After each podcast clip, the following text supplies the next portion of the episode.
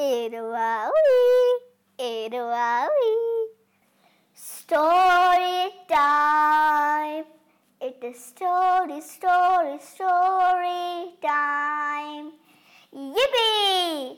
It's time for a new story. Everyone's ready? One, two, three. Someone has been eating all of Madhav and Tara's food. Strange creatures, fuzzy monsters, or something invisible. Who could it be? Hmm, let's listen to the story What's That Smell? Written by Ashwitha Jaykumar. Illustrated by Tariq Aziz. Published by Pratham Books. Read by Asavari Doshi. For more such stories, articles, visit our website www.booksthatspeak.com. Hmm, hmm, hmm, hmm, what's that smell? Tara and her family are home. It's good to be back, isn't it, Tara? says Ma. Tara nods. I'm hungry. Madhav, her brother, rubs his stomach. Also hungry, he says loudly. We have milk, eggs, bread, and vegetables in the fridge, says Ma. I will cook dinner, says Pa. Pa, uh, can you make fried rice? asks Tara. Fried rice, Madhav echoes. As soon as Tara, Madhav, Ma, and Pa enter the house, they know that something is wrong. Very wrong. See, mm, what's that smell? cries Tara. A monster! yells Madhav.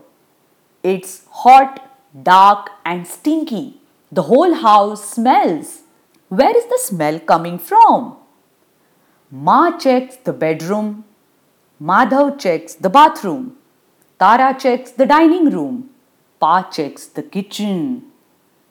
It's coming from here, says Pa, pointing at the fridge. A stinky fridge monster? gasped Tara. Scared, says Madhav, hugging Ma.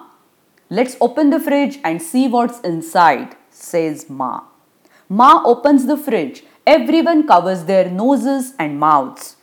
Hmm, it's warm inside and the light is off, says Ma, sticking her arm into the fridge.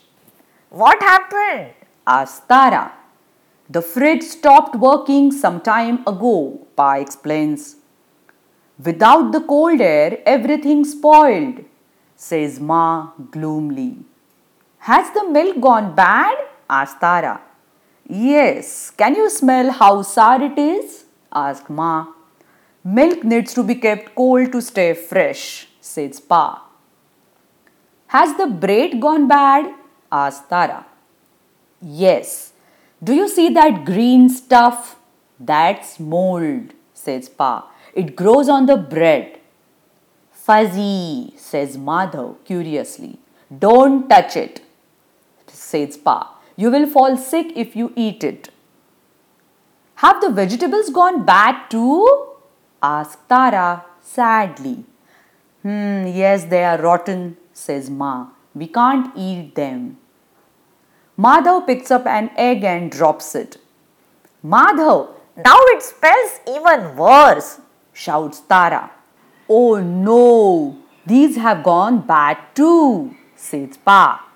Tara is sure she can never eat eggs again, Yak, yak, yak, see, see. cries Madhav, running away while Pa cleans the mess. They put all the rotten food into garbage bags and clear the fridge. Why do things go bad? asks Tara. Everything goes bad over time. The cold air of the fridge keeps food fresh for longer. When it is warm, food goes bad faster, says Ma. Does all food spoil? asked Tara. Not this rice, says Ma, or these potatoes, at least for a while. And not this pickle, says Pa. And not this ghee, says Ma. We can eat ghee rice and potatoes, says Tara happily. Kids, the story is over. Now we will see invisible monsters. Tara and Madhav thought there was an invisible monster in their house. While there was no monster to be found, they were right about there being something invisible.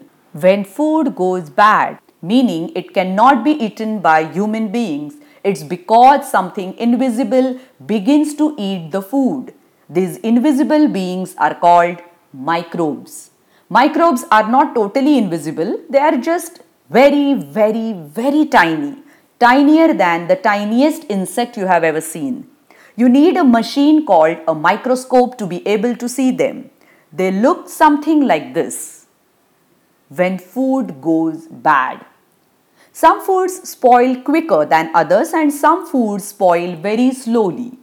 Wet food like many fruits and vegetables, they spoil faster. Dry foods like uncooked dal and rice spoil slower. Eggs, meat and cheese spoil fast. Preserved foods like pickles and ghee spoil very slowly. Packaged foods like biscuits and sweets spoil the slowest. Wow, that was fun, right? Do you want to hear more stories like this? Yes, then log on to www.booksthatspeak.com. Eruawi, Eruawi.